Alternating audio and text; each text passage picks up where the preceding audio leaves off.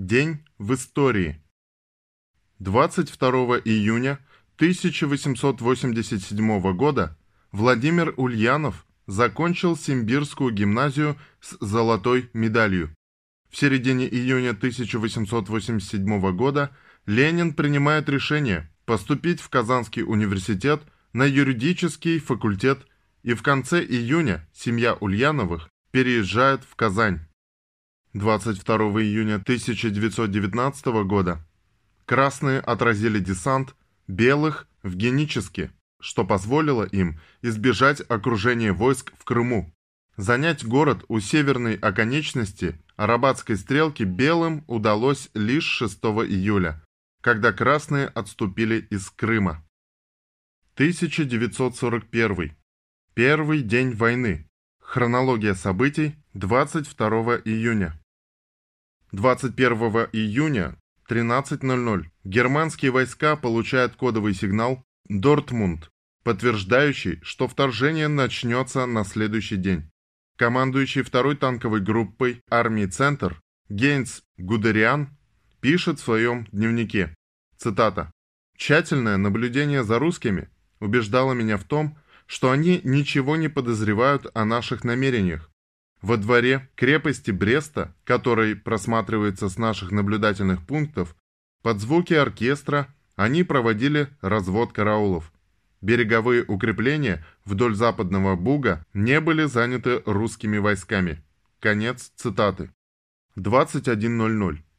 Бойцы 90-го пограничного отряда Сокальской комендатуры задержали немецкого военнослужащего, пересекшего пограничную реку Буг вплавь. Перебежчик направлен в штаб отряда в город Владимир Волынский. 23.00 немецкие минные заградители, находившиеся в финских портах, начали минировать выход из Финского залива. Одновременно финские подводные лодки начали поставку мин у побережья Эстонии. 22 июня 1941 года, 0.30. Перебежчик доставлен во Владимир Волынский. На допросе солдат назвался Альфредом Лисковым военнослужащим 221-го полка 15-й пехотной дивизии Вермахта. Он сообщил, что на рассвете 22 июня немецкая армия перейдет в наступление на всем протяжении советско-германской границы. Информация передана вышестоящему командованию. В это же время из Москвы начинается передача директивы номер один Наркомата обороны для частей западных военных округов. Цитата. В течение 22-23 июня 1941 года возможно внезапное нападение немцев на фронтах ЛВО, Прибова, ЗАПОВО, КОВО, ОБВО. Нападение может начаться с провокационных действий, говорилось в директиве. Задача наших войск – не поддаваться ни на какие провокационные действия, могущие вызвать крупные осложнения. Конец цитаты. Части предписывалось привести в боевую готовность скрытно занять огненные точки укрепленных районов на государственной границе. Авиацию рассредоточить по полевым аэродромам. Довести директиву до воинских частей перед началом боевых действий не удается, вследствие чего указанные в ней мероприятия не осуществляются. Час ночи. Коменданты участков 90-го погранотряда докладывают начальнику отряда майору Бычковскому. Ничего подозрительного на сопредельной стороне не замечено. Все спокойно. Три часа ночи пять минут. Группа из 14 немецких бомбардировщиков Жу-88 сбрасывает 28 магнитных мин у Кронштадтского рейда. Три часа семь минут. Командующий Черноморским флотом вице-адмирал Октябрьский докладывает начальнику генштаба генералу Жукову, цитата, «Система ВНОС воздушного наблюдения, оповещения и связи флота доказывает о подходе со стороны моря большого количества неизвестных самолетов, флот находится в полной боевой готовности». Конец цитаты. Три часа 10 минут. УН КГБ по Львовской области телефонограммой передает в НКГБ УССР сведения, полученные при допросе перебежчика Альфреда Лескова. Из воспоминаний начальника 90-го погранотряда майора Бычковского. Цитата. «Не закончив допроса солдата, услышал в направлении Устилук, первая комендатура, сильный артиллерийский огонь. Я понял, что это немцы открыли огонь по нашей территории, что и подтвердил тут же допрашиваемый солдат. Немедленно стал вызывать по телефону коменданта, но связь была нарушена. Конец цитаты. Три часа ночи 30 минут.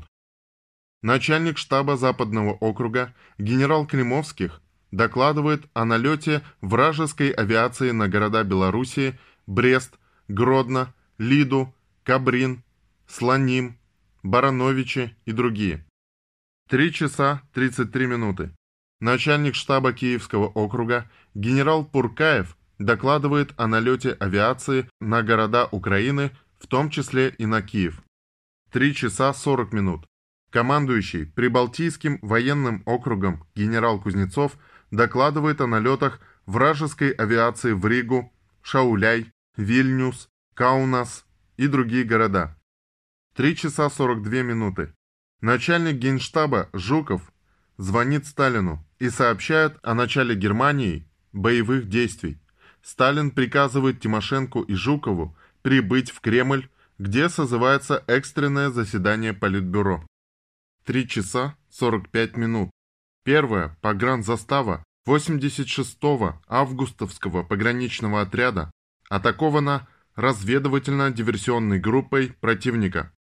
Личный состав заставы под командованием Александра Сивачева, вступив в бой, уничтожает нападавших. 4 часа утра. Командующий Черноморским флотом вице-адмирал Октябрьский докладывает Жукову. Вражеский налет отбит, попытка удара по нашим кораблям сорвана, но в Севастополе есть разрушение. 4 часа 5 минут.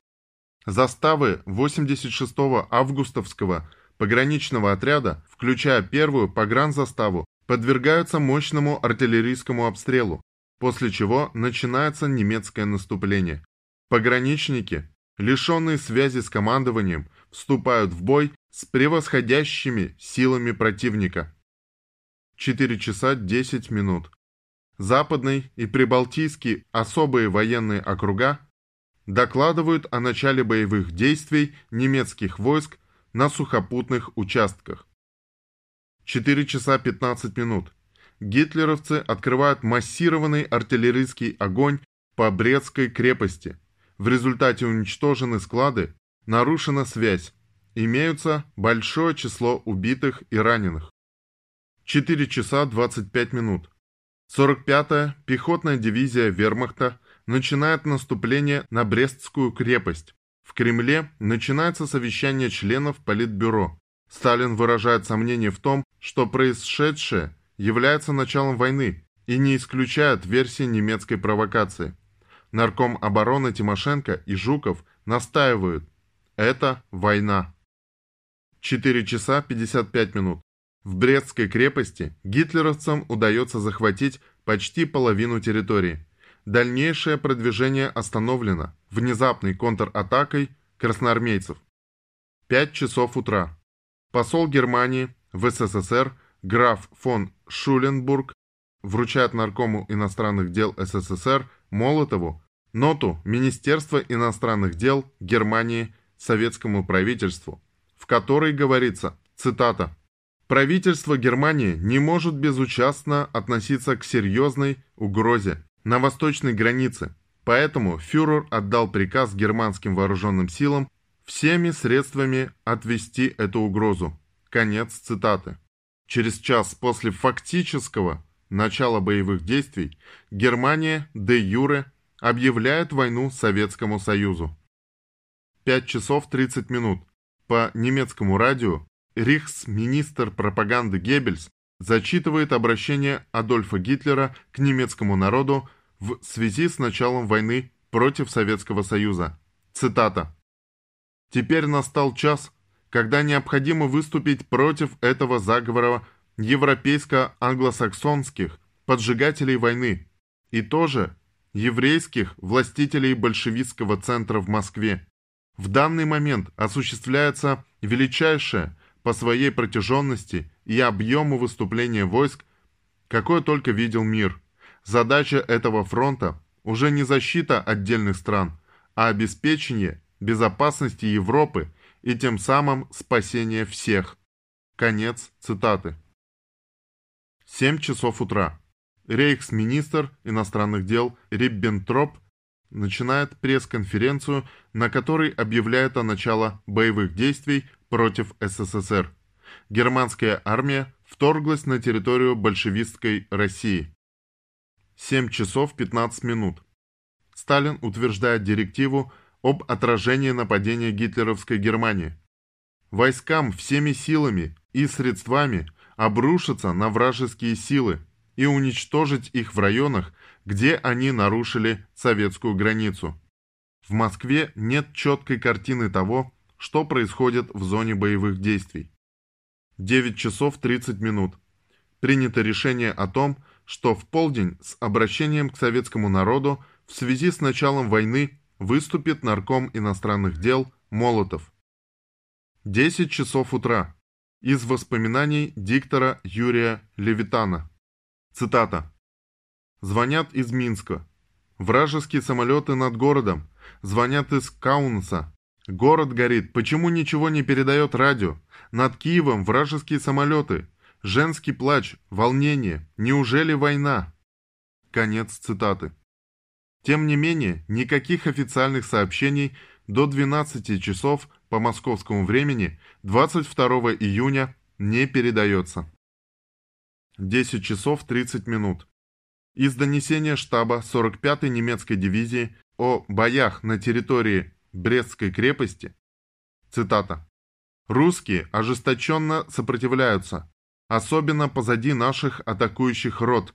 В цитадели противник организовал оборону пехотным частям при поддержке 35-40 танков и бронеавтомобилей. Огонь вражеских снайперов привел к большим потерям среди офицеров и унтер-офицеров. Конец цитаты. 11 часов утра. Прибалтийский, Западный и Киевский особые военные округа переобразованы в Северо-Западный, Западный и Юго-Западный фронты. 12 часов дня. Нарком иностранных дел Вячеслав Молотов зачитывает обращение к гражданам Советского Союза. Цитата. «Сегодня в 4 часа утра без предъявления каких-либо претензий к Советскому Союзу, без объявления войны, германские войска напали на нашу страну, атаковали наши границы во многих местах и подвергли бомбежке со своих самолетов наши города – Житомир, Киев, Севастополь, Каунас и некоторые другие, причем убито и ранено более 200 человек. Налеты вражеских самолетов и артиллерийский обстрел были совершены также с румынской и финляндской территории. Теперь, когда нападение на Советский Союз уже совершилось, советским правительством дан приказ нашим войскам отбить разбойничье нападение и изгнать германские войска с территории нашей Родины.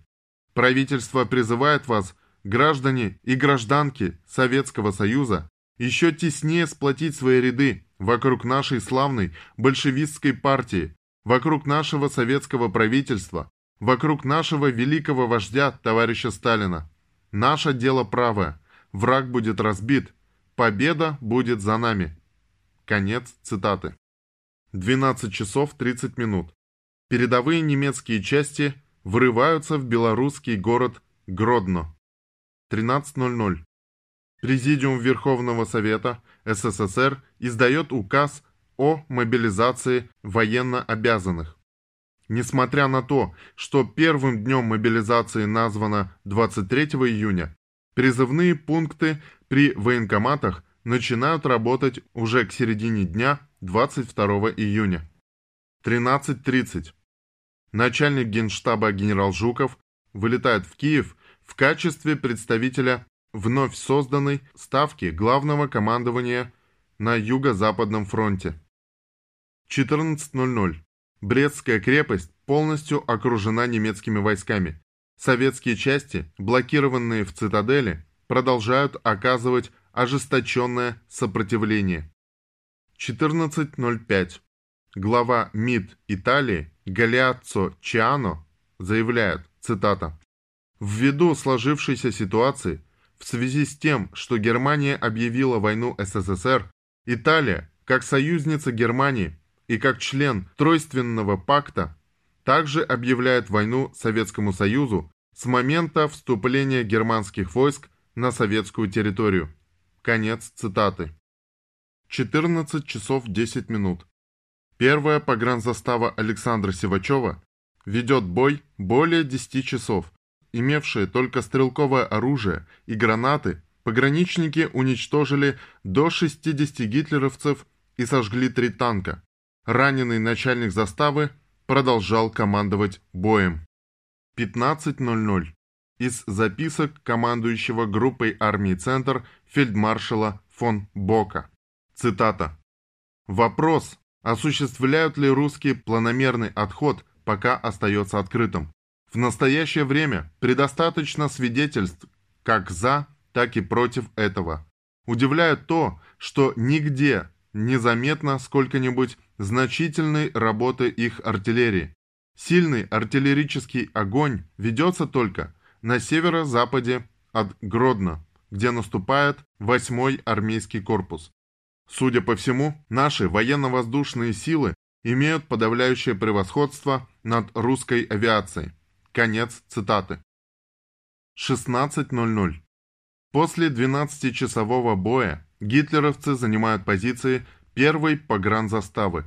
Это стало возможным только после того, как погибли все пограничники, оборонявшие ее. Начальник заставы Александр Сивачев посмертно был награжден орденом Отечественной войны первой степени.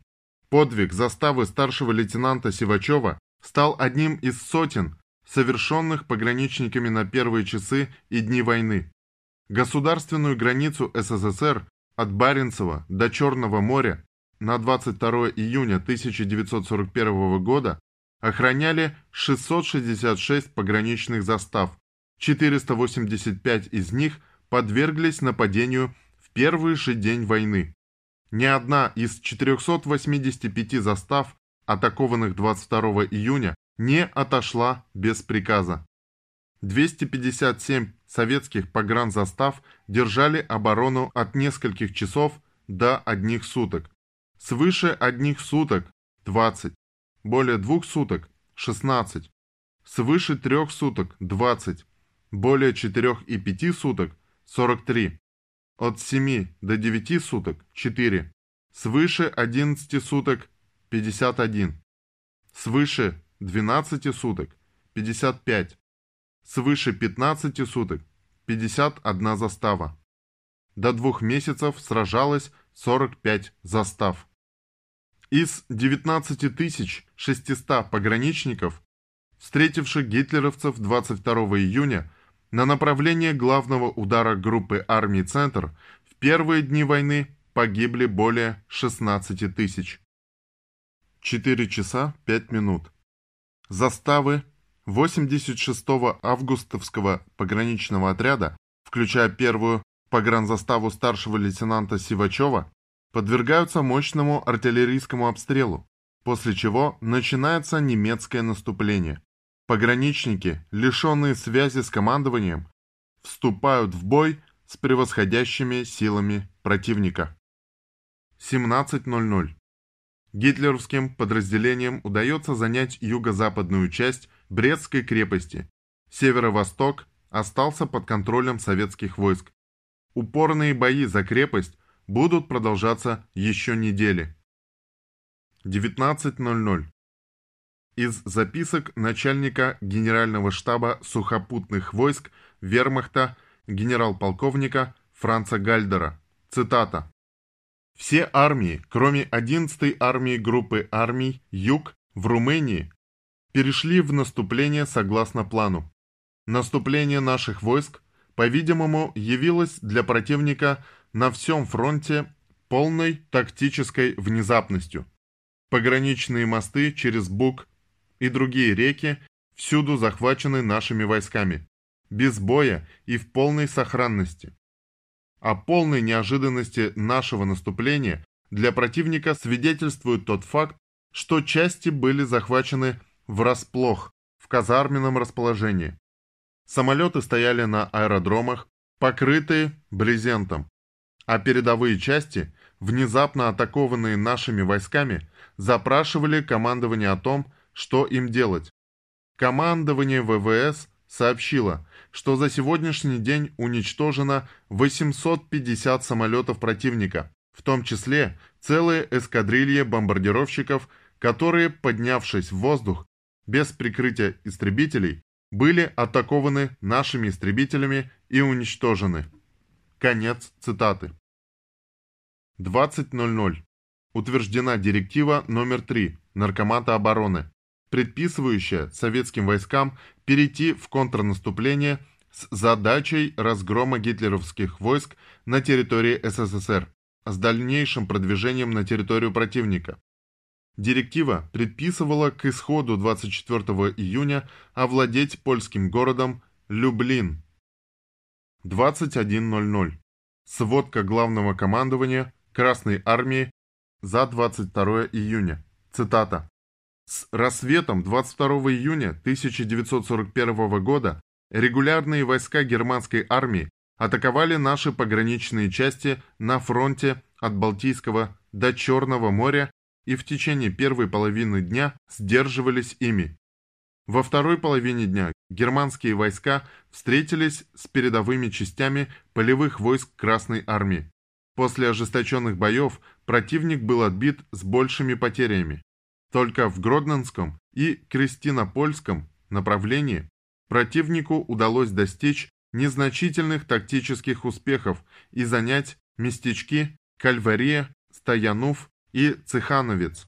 Авиация противника атаковала ряд наших аэродромов и населенных пунктов, но всюду встретила решительный отпор наших истребителей и зенитной артиллерии, наносивших большие потери противнику. Нами сбито 65 самолетов противника. Конец цитаты. 23.00. Обещание премьер-министра Великобритании Уинстона Черчилля к британскому народу в связи с нападением Германии на СССР. Цитата. В 4 часа этим утром Гитлер напал на Россию. Все его обычные формальности вероломства были соблюдены со скрупулезной точностью, внезапно, без объявления войны, даже без ультиматума. Немецкие бомбы упали с неба на русские города, немецкие войска нарушили российские границы, и часом позже посол Германии, который буквально накануне щедро расточал русским свои заверения в дружбе и чуть ли не в союзе, нанес визит русскому министру иностранных дел и заявил, что Россия и Германия находятся в состоянии войны. Никто не был более стойким противником коммунизма в течение последних 25 лет, чем я. Я не возьму обратно ни одного сказанного о нем слова, но все это бледнеет перед зрелищем, разворачивающимся сейчас. Прошлое с его преступлениями, безумствами и трагедиями отступает. Я вижу русских солдат, как они стоят на границе родной земли и охраняют поля, которые их отцы пахали с незапамятных времен. Конец цитаты.